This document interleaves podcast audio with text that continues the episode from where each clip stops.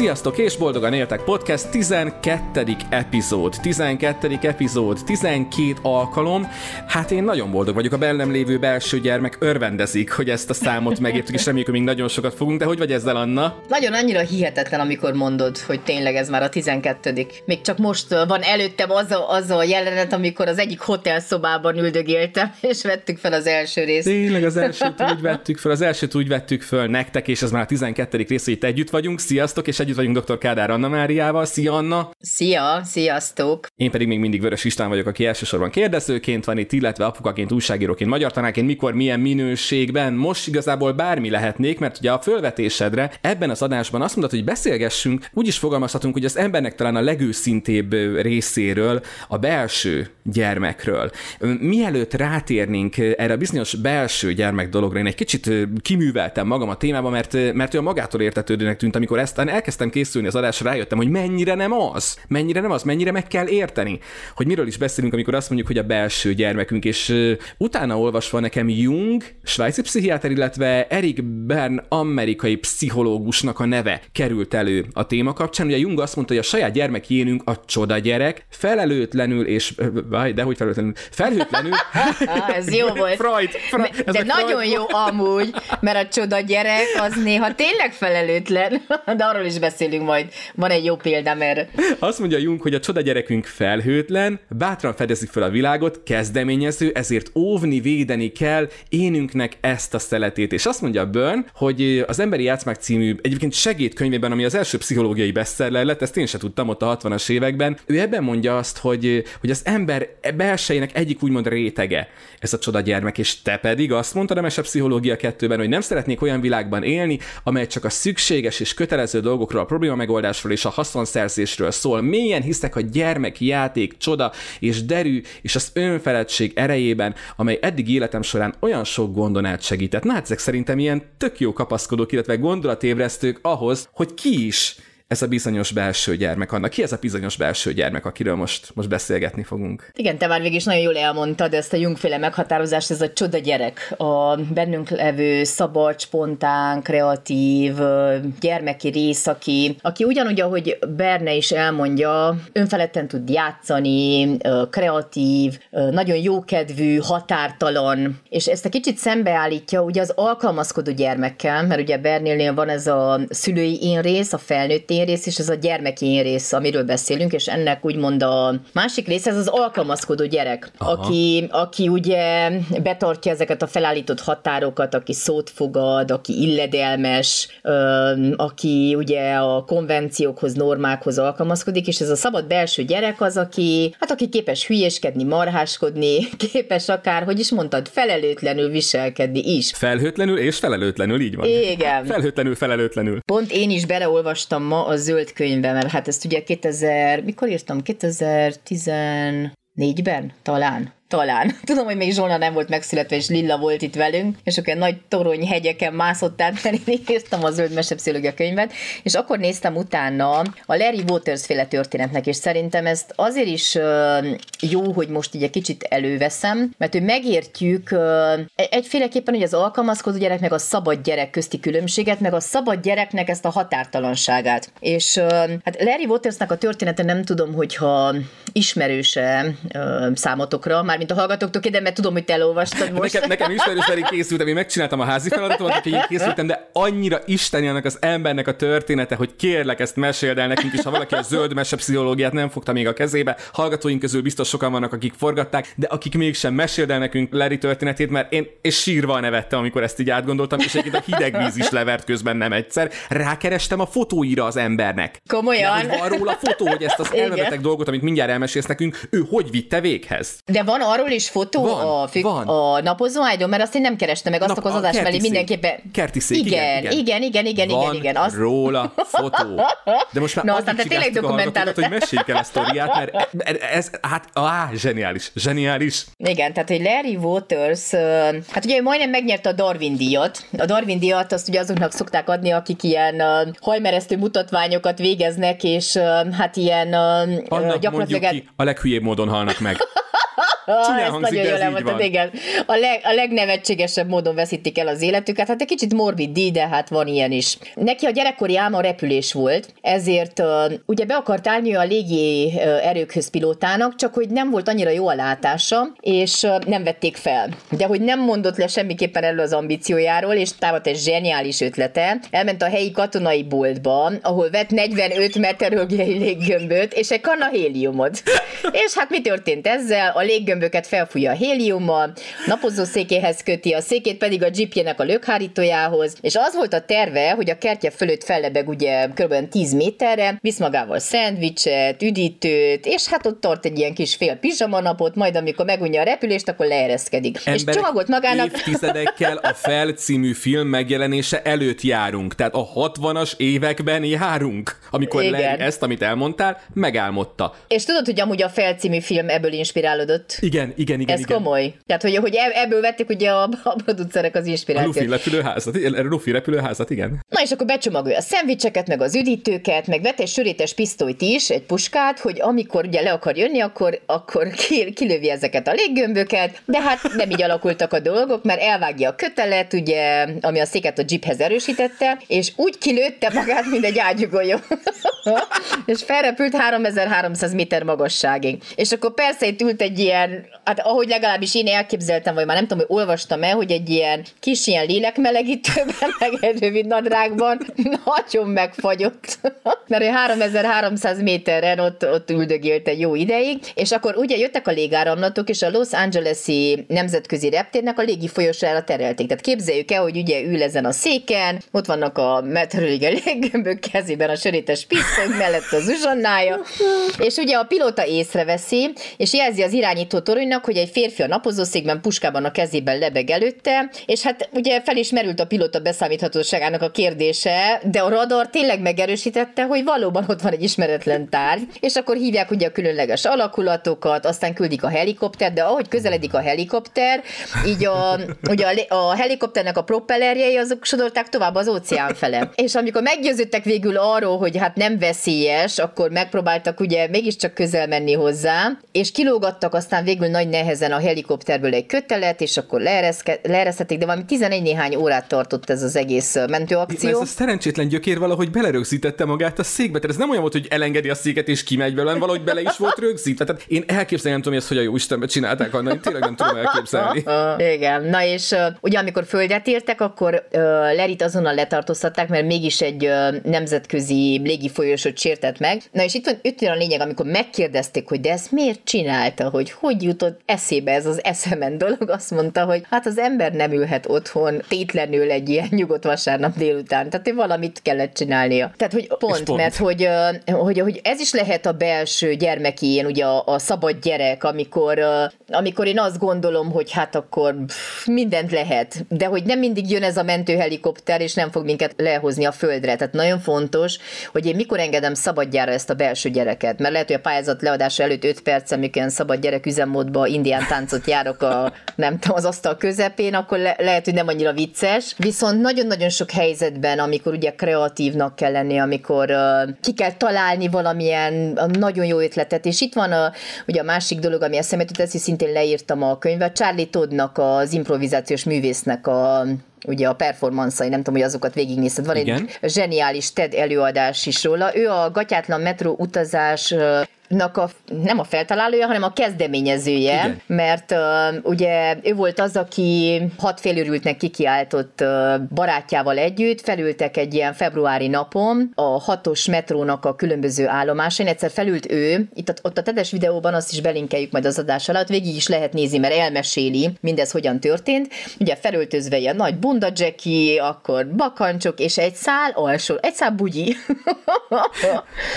és akkor úgy tett, mint hogy ez a világ leg, legtermészetesebb dolga lett volna, és a következő megállónál felszáll még egy valaki, meg még egy valaki, és akkor figyelik a kamerával rögzítik, egy ilyen kamera, kandi kamerával az embereknek az arcát, és akkor lehet látni a zenén gyanakodva néznek, van egy hölgy, aki pont a szexuális erőszakról olvas egy könyvet, be van mélyedve az olvasmányaiba, így felnéz, akkor visszanéz, nézi, hogy lehet-e nevetni, nem lehet. Aztán már a harmadik megállónál összecsukja a könyvet, ránéz a szemben levő fiúkra, ott voltak valami egyetemisták, akik már elkezdenek kuncogni, és ugye hat megállónál felülnek ezek a, a társak, úgy tesznek, mint hogyha egymást nem ismernék, és akkor a, a hetedik megállónál felül egy hölgy, és egy dollárért nadrágokat árul, mindenki veszi egy nadrágot, felhúzza és leszállnak. És most már jó pár évre rá, most már világszerte körülbelül 3500 ember utazik Mexikótól Párizsig, és kosztümbe, meg akár nyakkendőben, mert hogy hirdetik igenis azt, hogy, hogy, hogy szükségünk van erre az én részünkre, a játékosságra, a szabadságra, a kreativitásra. Mert erre nem tértél ki, de a könyvben megírtad, hogy ebből országos mozgalom lett. Igen. Tehát ő, igen. ő ezt elkezdte egy ilyen brahiként, egyébként tök érdekes, de azt is leírtad a könyvben, ami most nem hangzott el, de szerintem nagyon tanulságos, hogy egyébként a, az embereknek a, a többsége az szinte rezzenéstelen arccal vette Igen. ezt tudomásul. Tehát milyen fura, hogy, hogy ez a fajta játékosság, vagy ez a fajta nyitott, vagy, vagy nem tudom, hogy, hogy ez a fajta világra való, irányuló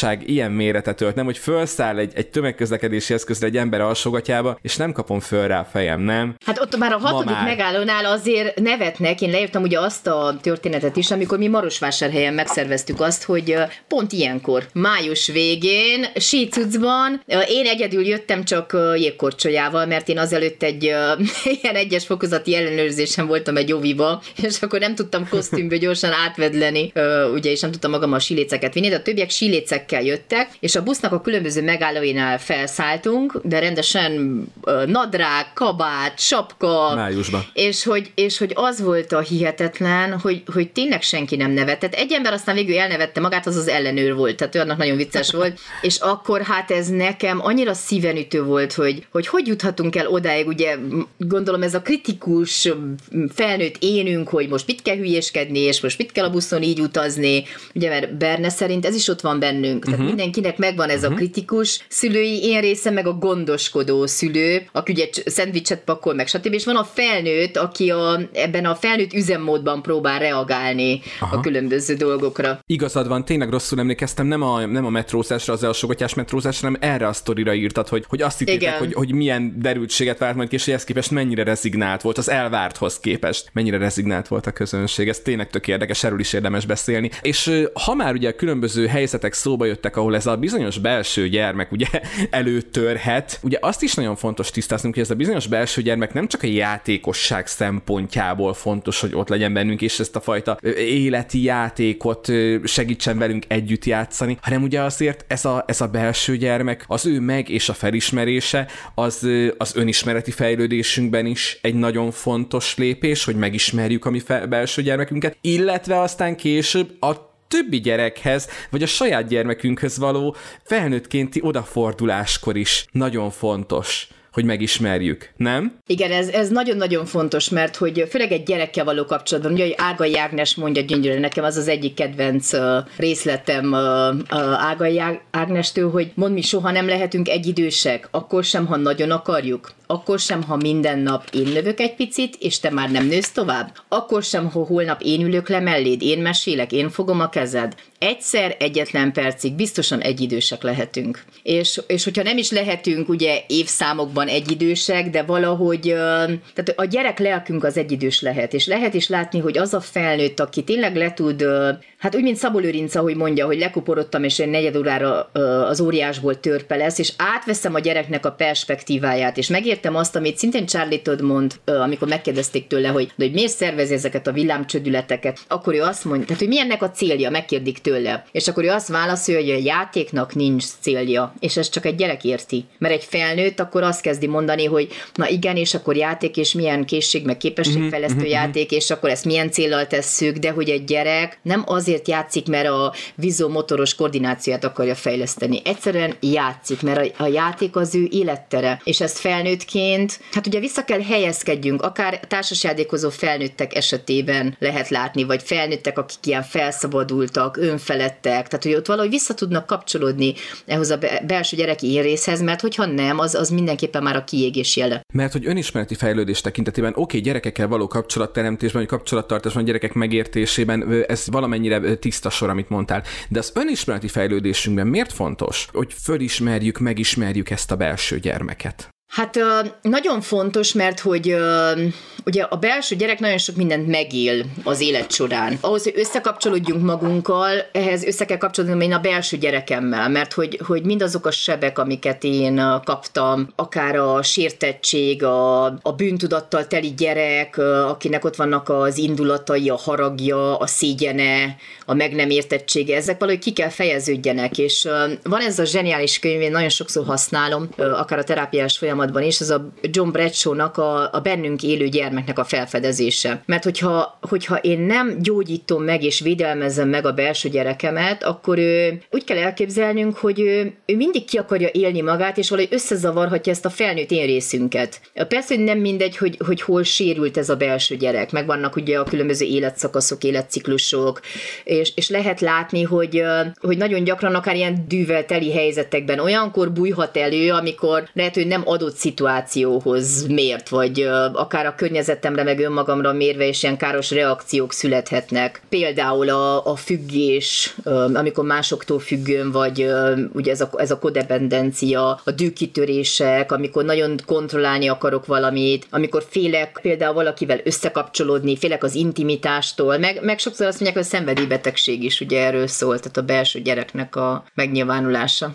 Láttam egy tök jó, hát ilyen gondolatébresztő cikket, egyébként a Soma Mamagésának a magazinján, ezen az Új Egyensúly magazinon olvastam egy kapcsolódó cikket, nem tudom, hogy ismered-e, csak egy pici rész. Nem. Tök jó gondolatébresztő uh-huh. szerintem.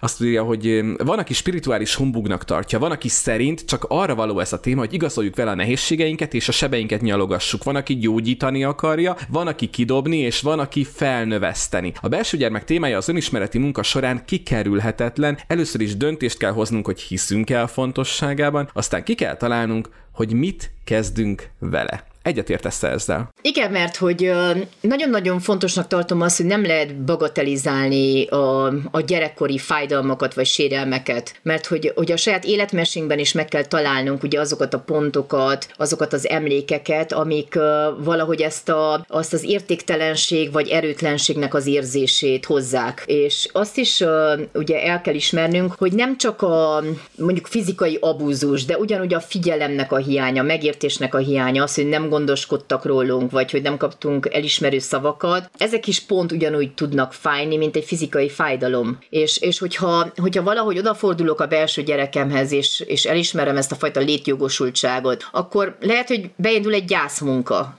tehát ez is egy nagyon érdekes folyamat, amely, amikor ugye felismerem én a saját vesztességeimet, amikor uh, valahogy ezt az egész uh, uh, érzést valahogy integrálni tudom, és persze nem mehetek oda-vissza a múltba, és nem kérhetek számon senkin semmit, mert az már akkor történt, de hogy önmagamnak a legjobb szülőjévé tudok válni, és talán ez a legcsodálatosabb, hogy én magam felnőttként meg tudom tartani ezt a belső gyereket, hogy én magam adom meg neki azt a figyelmet, azt a törődést, azt a feltétel nélküli szeretetet, amit mindig is megérdemelt volna. És ez mondja John Bradshaw-nak van rengeteg ilyen imaginációs gyakorlata, hogy ez a belső bölcs öreg varázsló ö, lehet, ugye az élet gondoskodó felnőtt a te belső saját gyermeki énednek. Tehát, hogy meg tudom gyógyítani magamban ezt a belső gyermeket. Ehhez viszont ugye elkerülhetetlen, eh, ahogy higgyek benne. Tehát ez elkerülhetetlen, hogy, hogy elfogadjam a létezését. Van-e annak jele, hogy rossz szülője vagyok a belső gyermekemnek? Vannak ennek jelei?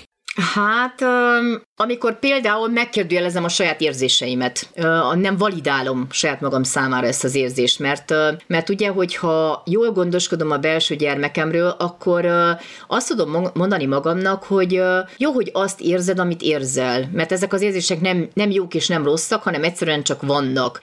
Nem mondhatja meg neked senki, még te magadnak sem, ugye a kritikus felnőtt énedből, hogy mit kellene érezned, mert hogy beszélhetsz, azért elmondhatod az érzéseidet, nem bagatelizálom saját magam számára, ugye van ez a belső hang, amivel beszélünk saját magunkkal, és hogy nagyon sokszor ez a kritikus szülői hang. És a másik dolog például, amikor beindul ez az önostorozási folyamat, hogy hibákat követtem el, hogy miért hibáztam, és miért nem figyeltem jobban, mert, mert hogy a belső gyerekem igenis tudja, hogy a hiba az egyik legjobb tanár az életemben. Jogom van a hibáimhoz, a tévedéseimhez, mert hogy akkor abban az én állapotban úgy tudtam dönteni, és pont. Meg a problémák, tehát hogy, hogy nem, nem baj, hogy vannak problémáim, mert hogyha ez a, ebbe a hurrá optimizmusos állapotba beleesünk, vagy ugye a kritikus felnőtt énünk azt mondja, hogy hát hogy vagy ilyen, és miért nem tudtad megoldani ezeket a problémákat, nem baj, hogy vannak, mert ezeket fel lehet oldani, meg lehet oldani. Erről a hura optimizmusról korábban már beszéltünk, hogy nekem ez ilyen beszélparipám, hogy, hogy ez egy ilyen, ez egy ilyen, nem tudom, 21. századi, nem tudom, rákfené a mindennapjainknak, hogy ez nem mindig légy boldog, mindig legyél elégedett, minden pont úgy jó, ahogy van, mindent fogadja el, mert minden okkal történik. Én ezektől rosszul vagyok. Tehát nem létezik, az embernek nincs szarnapja, nem létezik, hogy az ember nem, nem kelt föl ballábbal, nem létezik, hogy az ember nem érzi rosszul magát valamiért, ilyen nem létezik. Hát ilyen egyszerűen van. De ez a boldogság homokába dugom a fejem, ettől rosszul vagyok, de erről már beszélgettünk más adásban. Többször is említetted, ugye az én, úgy fogalmaztál talán, hogy én állapot. És ugye azt mondja ez a bennevű ember, akire többször is utaltunk az emberi játszmákönyv kapcsán, illetve a belső gyermek kapcsán, hogy egy több ilyen énállapot van. Kérlek, bemutatnád nekünk ezeket a különböző énállapotok, akikről érintőlegesen már szó esett, ugye a gyermekről sokat beszéltünk, de mondtad, hogy van ott még talán a, hogy volt a felnőtt, ott van a, ki van még a ott? Kritikus, a kritikus szülő és a gondoskodó szülő. A kritikus szülő és a gondoskodó szülő. Igen, róluk mit kell tudni? Tehát ők hogy működnek együtt bennünk a gyermekkel, vagy hogyan működünk együtt ezekkel az úgymond én állapotokkal? Ugye a gondoskodó szülő az, aki, tehát az az én állapot, amikor, amikor ráhangolodok a másikra, amikor gondoskodom, amikor ápolok valakit, amikor szeretetteljesen fordulok a másik fele, elfogadom, akár ez a feltétel nélküli elfogadás. Persze lehet ez a túlgondoskodás is, vagy akár átmehet helikopter szülőbe is, ez megint egy másik kérdés. A kritikus szülő, hát ugye, hogy a nevében benne van, ez a vádoló én részünk, ez a, ugye, aki kifejezi az elégedetlenségét, akinek soha soha semmi nem elég jó, aki mindig egy mércét állít, és annak meg kell felelni, és a hibákkal és a tévedésekkel szemben nagyon ítélkező módon tudott lenni. És a felnőtt az, hát így kellene működjünk végig is a felnőtt én részünkbe elméletileg, aki ugye objektíven tudja szemlélni a különböző szituációkat. Na most a tranzakcionalizis pont azt mondja, hogy a különböző én részeinkkel kapcsolódunk egymáshoz. Lehet, hogy valaki a partnerével mondjuk sétál egy réten, és akkor a, mit tudom én, a partner az azt mondja, hogy wow, mennyire vagány, lehet mezitláb szaladgálni, és ugrándozni, és sikongatni, és a kritikus szül azt mondja, de hát mit csinálsz? Hát mezitláb, és most mit mind ordibálsz, és nem látod, hogy mit tudom én, zavarod a nem tudom kiket, és, és megfogalmazza ugye ezeket a ilyen bántó dolgokat végül is a másik számára, mert hogy kell viselkedni. A, a szabad gyerek pedig azt mondja, hogy a szabad gyerek, itt megjelent, milyen érdekes. Megjelent, megjelent a szabad gyermek. Szabad gyermek. Szia, ő Lilla vagy Zsolna? Lilla. Ő Lilla, és hoz... Mennyit? Kaptam hat csokit. Azt a mindenit. Nekem nem hoztál Lilla. Én is bírom el a csokit. Ugye a szabad gyerek, aki felhoz hat csokit. Szia Lilla, most felvételen vagyunk, jó? kapok egy ölelést, jaj, de jó. Meg egy nagy adag endorfint. ah, igen. Anya megkapta a lendületet a fölvétel hátra lévő részéhez. A szabad ah, gyermek igen. boldog. Igen, a szabad gyerek, látod, milyen érdekes, hogy, hogy végül is az egész Covid alatt most pont ebből a jelenetből jutott eszembe, hogy, hogy sokszor mennyire átmentem én is ebbe a kritikus szülőbe, mert ugye szám, számtalan ilyen helyzet volt, hogy órát kell tartani, uh-huh. felvétel, hogy a nem tudom milyen beszámoló, és persze voltak olyan helyzetek, és, és valójában ezt nem értették a gyerekek, hogy anya itthon van, fent van, de most akkor fel lehet jönni, vagy nem lehet feljönni, mm. mert a diákoknak lehetett integetni, de amikor, mit tudom én, a Magyar Üzletemberek Fórumán Bagdi Emőkével volt előadás, akkor meg tudod, ott a kosztüm és úriembernek nem lehetett feljönni. Igen. És akkor Igen. tudod, mikor itt kúztak felfele, és végül csak ugyanennyit akartak tenni, hogy a belső gyermeki énünk összekapcsolódjon, mm-hmm. és mhm. akkor anyával nem lehetett összekapcsolni, mert anya mondta, menj le, így mutattam nekem, menj le, de most menj le, és már megint miért jöttél fel, és megmondtam, hogy ebben nem lehet beleintegetni, és jó, utáltam magam ebben, mert hogy mindannyian vagyunk ebben a kritikus szülői énben, hogy már megint miért csináltad, és már százszor megmondtam, Úristen, és stb. hogy ezt mondta, nem tudom, azon elkezdett egy gyomrom összeugrani, hogy ez hányszor van ebben az Te ember, is vagy kimond, így? Hát ne viccelj, persze, kimondom a mondatot, és abban a pillanatban tudod, így, így, nem tudom, pofán tudnám csapni magam, tehát hogy, mi, hogy ez most miért kellett. Tudod, így ránézek Igen. a gyerekemre, tudod, így látom azt a kétségbe esett kis nézést, és mondom, úristen, mekkora tahó volt, már megint tökok nélkül. Mert hogy nyilván ő erről nem tehet. De mondjuk az, szerintem még az a jó, amikor, amikor az ember így meg, megfogalmazza magába, hogy hogy lettél meg ilyen kretén, nem? Az a baj, hogyha ezt igen. nem fogalmazza meg. Igaz? Igen. Mert hogy ilyenkor igen, melyik igen, rétegek igen. vitatkoznak egymással? Hát ugye, amikor, a, tehát amikor megfogalmazom, az végül is a felnőtt én részemben teszem meg, és valahogy meg tudom bocsájtani saját magamnak, hogy, hogy tudom, hogy most stresszes voltam, tudom, hogy, hogy valóban nehéz koncentrálni úgy egy előadásra, mert én tartottam úgyis előadást, hogy itt bugyiba a két gyerek a lábamnál, mert közben itt látod, hogy ugye hátul van a hálószoba igen, ajtó, igen. ugye a könyvtárszoba hátárán, mert hogy nem Covid-ra építettük ezt a házat. Ahonnan és, még szegény és nem akar kijönni pisilni, ugye? Na pont ő is ugyanolyan dühös volt, hogy most már menne a toalett helyiségre nem tud, és akkor, amikor, mit tudom én, két percig nem figyelt a gyerekekre, akkor ők gyorsan négy kézláb fel, és itt voltak a lábamnál mind a ketten, és én rezzenéstelen arccal tartom az előadást. És, és persze, hogy a felnőtt érészem érti, hogy, hogy miért vagyok dühös, de ugyanakkor lelkismert fudalásom van, hogy hát, hát ők csak gyerekek, és most ne, nem is értették, hogy ők most miért kellene csendben maradjanak, vagy anyának, hogyha fülhallgató van a fülén, akkor egyáltalán mi történik. Uh-huh. És az volt szerintem felnőttként a legnagyobb felismerésem, most nemrég, azt, hogyha megtalálom azt a rajzot, de most nemrég rajzolt a Lilla. Igen? Van a Zoomban, ez nem is tudom, mikor veled beszélgettem, akkor rajzolta, vagy valaki, nem, nem, nem, a Máté Gábor képzésen voltam, igen, mert még ráadásul még képzésre is beiratkoztam, és még ott is látták, hogy anya ül ugye a gép előtt. Uh-huh, uh-huh. Lerajzolták a számítógép képernyőjét, az ugye fel volt osztva, hogy pont mind a Zoomba, hogy igen, belépsz, igen. különböző fejek voltak benne, és akkor anya, tehát én így ülök a fülhallgatóval, és a gyerek a szék alatt várja, hogy legyen vége ennek az egésznek, és akkor Istenem. valahogy meg, tehát hogy valahogy teljesen ez a belső gyermeki énem szólalt meg, hogy, hogy, hogy az a dű mennyire indokolatlan volt, mert ő csak tényleg annyit várt, hogy velem összekapcsolódjon, és hogy ebből a szempontból ugye ez az egész online világ mennyire veszélyes volt, mert ugye közel voltál fizikailag, uh-huh. de lelkileg mégis annyira távol, mert hogyha becsuktad az ajtót, akkor nem lehetett oda menni, elérhetetlenné váltál akkor. Igen, úgyhogy fizikailag végig ott voltál, igen, ezt igen. nagyon jól fogalmaztad meg, hogy, hogy közel mégis távol voltunk, és ebben az a durva, hogy az otthon lévők számára, mert ugye nyilván igen. online mindannyian most is gyakorlatilag 100 kilométereket áthidalva ülünk itt és beszélgetünk, de, de igen, látom, hogy a csoki, helyes, helyes. Igen, egyet, egyet megettem. Csak az irítség beszél be, belőlem hallod, A belső gyermekem nem bírta ki, a kritikus szülő mondta, hát nem, nem, most nem ehet semmit, de, de, de, egy kicsit kell legyek. Hát mégiscsak hat csoki van előtte. És ilyenkor azért, ilyenkor ki, ki vagyok én, hogy a belső gyermeknek azt mondom, hogy a hat csokiból egyet se vehet el, igaz? Igen, hát a kritikus, hogy a kritikus szülő lennél, akkor azt mondod, hogy hát mégis hogy gondolod, hogy egy podcast felvétel alatt te most befalsz egy falás csokit, ezt nem lehet. A felnőtt érészed meg azt mondja, na jól van, na, hát végül is egy falás, hogyha befalsz, nem lesz. Mind a hatot ne edd meg, de egy falás az megengedhető. És ebben a pillanatban a gyermeket is boldoggá tetted, igaz? Mind a három Igen. rétegen végigmentünk. Azt mondja Ben erről a gyermeki állapotról, hogy a korábbi tapasztalatok alapján rögzült jó és rossz beidegződéseket, maradványokat foglalja magába, ez az archeopszichikus működés. Anna, lefordítod nekünk ezt magyarra, mert az elejét még értettem, de a végét nem. Oké, okay, tehát hogy... Hát ezt még én sem értem, várja. Tehát, hogy mi ez, a, mi ez a gyermek? Azt mondja, a korábbi tapasztalatok alapján rögzült jó és rossz beidegződéseket, maradványokat foglalja magába ez a gyermek. Magyarul ez a gyermek egyfajta, hogy mondjam, ilyen,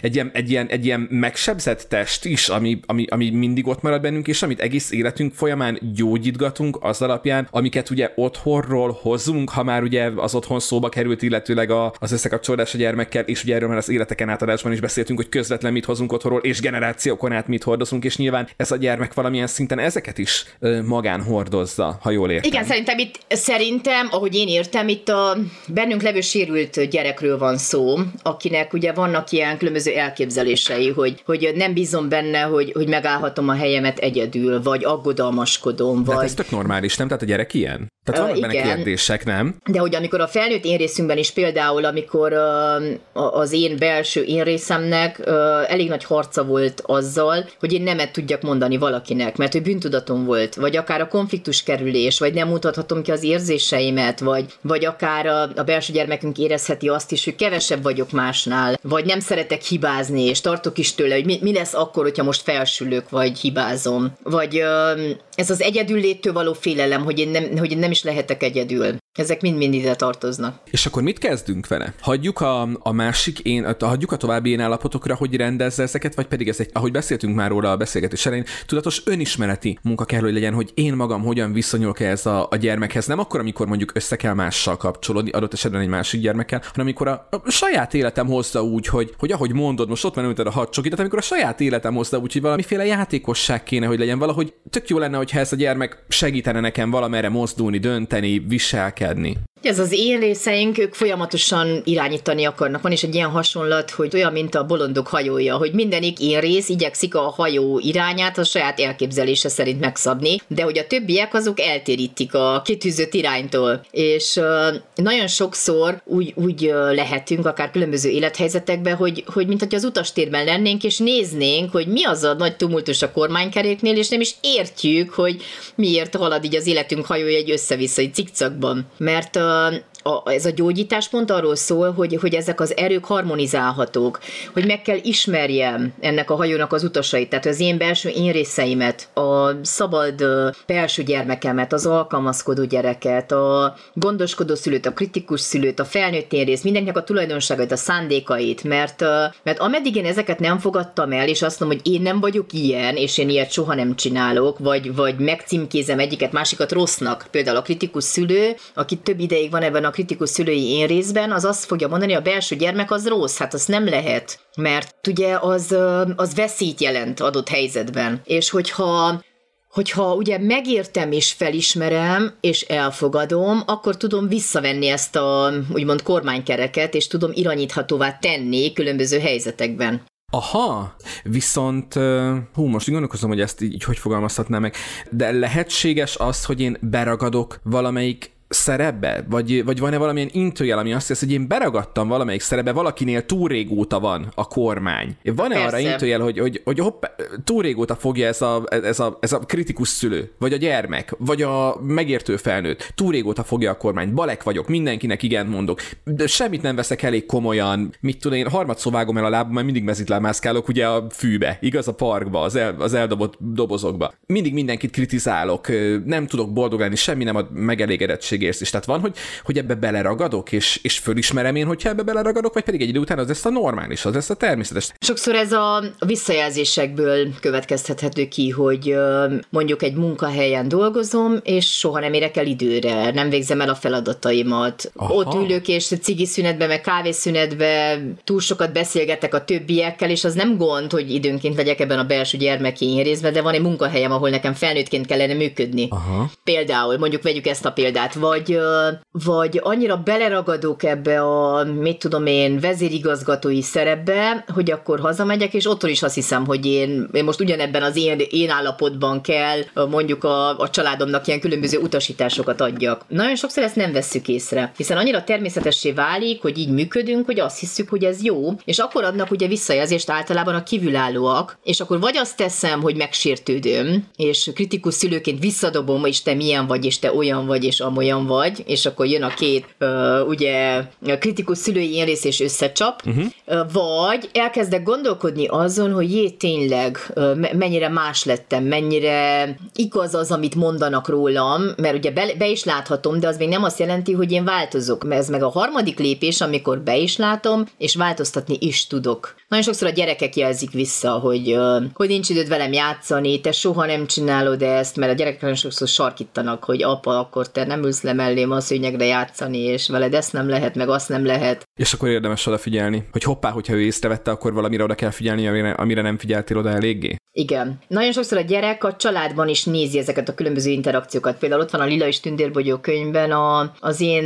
nagymamáméknak is a kapcsolata. Nagymamám meg nagyapám. Nagyapám szerintem így folyamatosan a belső gyermeki ényébe volt. Imádtam. Tehát a porcelán a tárgyak, meg ez a kakukos órás történetben van leírva. Az a tipikus jelenet, amit én ugye gyerekként mindig így néztem a nagyszüleimnek az interakcióban, és nem értettem, hogy ott mi történik. Most már azért egy kicsit más szemmel látok rengeteg mindent. Nagyapám egy ilyen igazi nagyra nőtt gyerek volt. Nagyanyám pedig nagyon sokszor beragadt ebbe a kritikus szülői én részbe. És akkor az ők házasságnak a dinamikája ez volt, és akkor nagyapám mindig sukta nekem, mert nem engedte nagymamám, hogy kipakolja nagyapám nekem a porcelánfigurákat. Tudod, voltak azok a nippek régebb, amik igen, igen, igen. a balerina lány és a kicsi kutya, mindenkinek ugyanazok a sorozatok igen, voltak, igen, meg igen, nagyjából, igen. tudod? A kislány a katicával a, a Az, pólóján az, és a az. többiek. Igen, igen, meg a kiskutya, És- meg a kisőzike. Így van, így van. Így Meg van. nekünk volt egy olyan, hogy az egyik fiú így félkézből uh, szájba akarja vágni a másikat. Aha. Hát ez ilyen nagy ilyen figur, és én azt mindig meg akartam nézni, és nagymamám nem engedte, hogy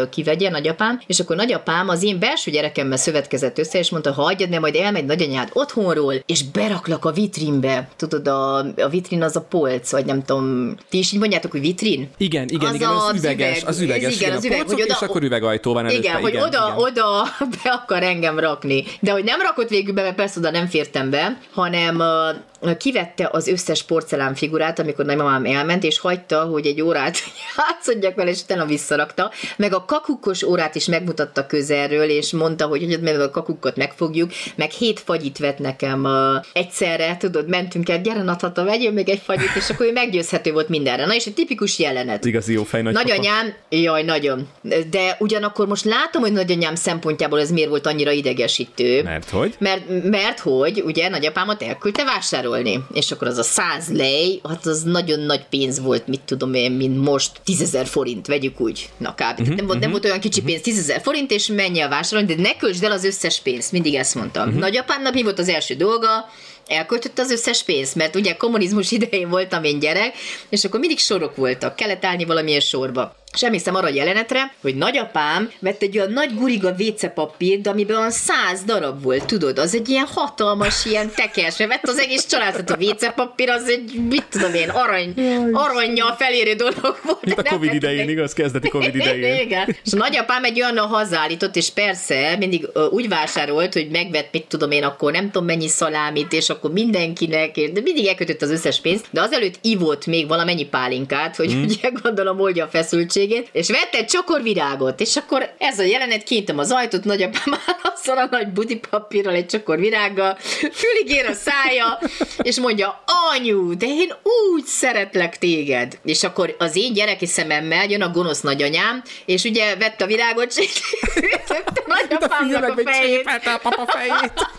hogy már megint elköltötted az összes pénzt, de anyu, én úgy szeretlek téged. Mert persze valójában frusztráló volt, hogy a nagyapám ugye, hát akkoriban a 2000 lej volt egy fizetés, uh-huh. és akkor ő, hogyha mit tudom én, egy hét alatt elköltötte az összes pénzt, és egy hétig nem volt mit enni, akkor lehet, hogy már nem volt olyan vicces, meg a szabad belső gyereki énje nagyanyámnak nem annyira tudta értelmezni.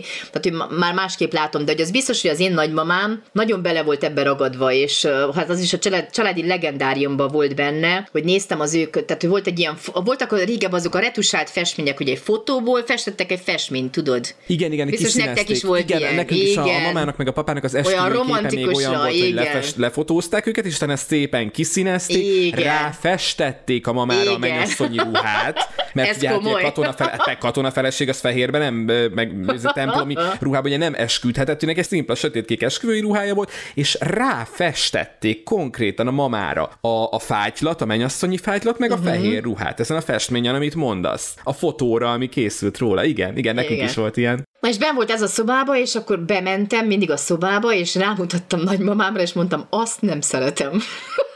Három éves koromban. Tehát, hogy ugye a gyerekek, hát mi az, amit utálunk gyerekként, ugye a belső szabad gyermeki énünk, aki meg akar enni hat csokit és hét fagyit, és ö, lefekvési időben még akar nézni száz filmet, és még 82 esti mesét, és még fejre is akar állni. Persze, hogy ugye szülőként át kell te menni a kritikus szülőbe, mert tudod, hogy reggel fel kell kelni. De hát már előre utálod magad, hogy akkor te el kell mondani a gyereknek, na ezt most nem. Ő akkor persze, hogy lázad, mert ő ezt akarja, és akkor te bekeszik, és, és persze, hogy dühös leszel rá, tehát hogy soha nem lesz populáris ugye a gyerek szemében az, aki ilyen kritikus szülőként működik, de azt is tudjuk, hogy a gyereki jól léte szempontjából az nagyon fontos, hogy néha ebbe az üzemmódba is legyünk, és a határok, a keretek, a korlátok azok azért legyenek beállítva. Igen, ez ugye egy nagyon-nagyon sokszor visszatérő hívószavam a, a műsorainknak, vagy az epizódoknak, hogy, hogy nyilván, a, nyilván a szabadság, a, az érzések validálása, a nem korlátozás, amennyire mód van erre, de hogy amit mondtál, a keretek, tehát ez a bizonyos keretrendszer a gyereknek. Ugye a pszichológia is ezt mondja, hogy nem szabad lenyírbálni a, a gyerekeknek a szárnyait, de tudni kell, hogy meddig mehet el, mert ezáltal is a biztonság érzetét erősít, hogy tudja jól, hogy eddig pontosan elmehet mindenféle baj nélkül, de ott koppan, és tudja, hogy ott koppan, és annak neki akar szaladni, az az ő dolga, de pontosan tudja, hogy ott van az addig, és ettől biztonságba fogja érezni magát. Mert hogy korábban erről is beszélt, hogy igen, hogy az a gyerek, akinek minden meg van engedve, az ezért nem érzi magát, az igazából nem érzi magát biztonságban. Mert igen, ő, ő a legtöbbször szorong. Igen. Igen, pontosan. awesome. Na most belső gyermek és önismereti, nekem, nekem, nekem ez egy, egy ilyen hívó szó volt ehhez az adáshoz, illetve, ami nagyon-nagyon tetszett, és igazából ilyen mélységig nem tudtam belemérni, gondoltam, hogy ebben majd segítesz, hogy miért volt ennek a, a kötetnek emberi játszmák a címe, amiben ezeket az én állapotokat meghatározza. Miért az emberi játszmák címet adta ennek a, ennek a kötetnek? Hát ő ugye most szerintem ebben nem menjünk bele, mert ez még egy adásnak a témája, hát, külön majd részletezni, hogy ugye vannak ezek a például rablópandúr játszma, tehát hogy, hogy úgy lépünk اوباما hogy én, ugye, hogyha én vagyok a pandúr, akkor mindent úgy teszek, hogy téged rajta kapjalak valamin. És akkor mindenki tudja a saját szereposztását, mindig megadott forgatókönyv szerint játszodnak a veszekedések, és akkor törjük meg ezt a játszmát, hogyha valaki kiszáll ebből a szerepből, és már nem azt csinálja. Van egy ilyen, hogy az ember így mindenfelé kapkod, és feladatoknak a, a hálójában vergődik. Integrálható-e például, amikor mondjuk azt mondod, hogy te most itt ülsz és podcastet veszünk föl, valahol ott van-e a gyermek, aki azt mondja, hogy végül is én mindig szerettem volna, hogy legyen egy ilyen műsorom. És akkor azt mondom, Persze. hogy most nem feladatot látok el, bár dolgom van, bár máshol is lehetnék, bár a lányommal is játszhatnék, bár fodrászhoz is mehetnék, bár olvashatnék is, bár sorozatot is nézhetnék, mégis valamilyen szinten a gyermekem kap valamit, mert igaz, hogy dolgozunk, én ezt végül is szeretem csinálni. Tehát megtalálhatok-e úgymond kötelező dolgokban is olyanokat, ami az én belső gyermekemnek örömet ad? Már csak, hogy, már csak, hogy tényleg tanuljunk ebből. Ha belegondolsz, akkor végül is ezt tényleg mi ketten a saját belső gyermekünkért csináljuk, mert még támogatókat nem volt időnk keresni. Ezt legutóbb is elmondtuk, igen. Ez igen. egyelőre, egyre klasszikusan szerelem gyerek ez a műsor, igen. Igen. És mi másért csinálnánk, ha nem azért, mert szeretjük ezt csinálni, és pont. De mint hogyha tényleg abban az időben nem csinálhatnánk ezer más dolgot is, ülhetnénk az ágyba, és ne viccelj, ki, kiavítatlan érettségik vannak körülöttem most, amikor beszélgetünk. Tehát ez a belső szabad döntésünk alapján, az a felnőtt dönti el, hogy igenis megengedem magamnak, hogy ezt uh, létrehozzam a saját életemben, mert munka, de mégis egyféle szerelemgyerek. Tehát ott van, a, ott van benne az a belső gyerek, talán ezt szerettem a legjobban ebben a podcastben, hogy ez nem ilyen felolvasós dolog, hogy most akkor veszünk egy lapot és felolvassuk a tökéletesen megírt dolgainkat, hanem egyszerűen beszélgetünk, összekapcsolódunk. Ott van benne a játékosság, a kreativitás, a hibázás lehetősége, amit nem kell kivágni, meg, meg, meg nekem ez mind, mind arról szól, hogy, hogy az tényleg az életfilozófiám része. Meg az, hogy tehát az az öröm tényleg, amikor egy hallgató egy levelet, uh-huh. és mhm. akkor a reflektálunk, és ő megköszöni. Uh-huh. Tehát, hogy ez, ez, ez, ez, teljesen kerek tud lenni szerintem. Viszont az biztos, hogy egy határ, hogy, hogy valahogy le kell húzni, mert oké, okay, hogy szerelem gyerek, de még lehet száz szerelem gyereked, és akkor meg hol vagy te. Aha. Következő téma két hét múlva úgy fogalmaztuk meg, hogy az úgynevezett kommunikációs tipológiáról, azaz önmagunkhoz vezető használati útmutatóról, illetve másokhoz vezető használati útmutatóról fogunk beszélgetni. Adjunk előzetest abból, hogy miről is fog szólni ez a két hét múlva adás. Igen, hát ez az én egyik kedvenc kommunikációs tipológiám, ami lényegében nem személyiség tipológia, ezt mindig ki szoktam emelni, hanem szociális stílus, amit Merrill és Ride nevezetű szociálpszichológusok írtak le, és hogy ez nem belső személyiségvonásokat összesít, hanem külső viselkedésjegyeket hoz össze egy csoportba, és hogyha nagyon jól figyelünk, akkor akár ilyen 5-10 perc alatt rá tudunk jönni, hogy milyen a másik tipológiája, és tudok alkalmazkodni egy kicsit az ő stílusához, meg meg tudom érteni. Erről tehát több két hét múlva az és Bolgan értek következő adásában, reméljük, hogy ismét veled, és ha szereted a, a műsort, akkor nagyon megköszönjük, hogyha ezt az általad használt applikáción, Spotify-on, Google Podcast-en, Apple Podcast-en esetleg bejelölöd, rangsorolod, lájkolod, megosztod, feliratkozol a listánkra, beköveted. Nagyon-nagyon szépen köszönjük, megtalálsz bennünket a Instagramon és Facebookon és social media csatornáinkon, illetve mindig elmondjuk, hogy ott vagyunk a patreon.com-on és patreon.com per és boldogan értek, ahol minden egyes epizódot többek közt ezt is a többi szabadon hozzáférhető platformnál hosszabban, exkluzív, a standard adásból kimaradt részekkel bővítve találjátok meg. Úgyhogy köszönjük szépen, hogyha patronálóinká váltok, mert ugye a belső gyermekünket mindig tehetjük egy kicsit boldogabbá, miért ne tehetnénk ezzel boldogabbá, hogy nő a patronálóink száma. Legyen majd ez így. Köszönjük szépen még egyszer, hogy itt voltatok, és köszönöm szépen Anna, hogy itt voltál, és beszélgettünk a belső gyermekről, illetve az én állapotokról. Szia! Én is köszönöm Köszönöm. Sziasztok!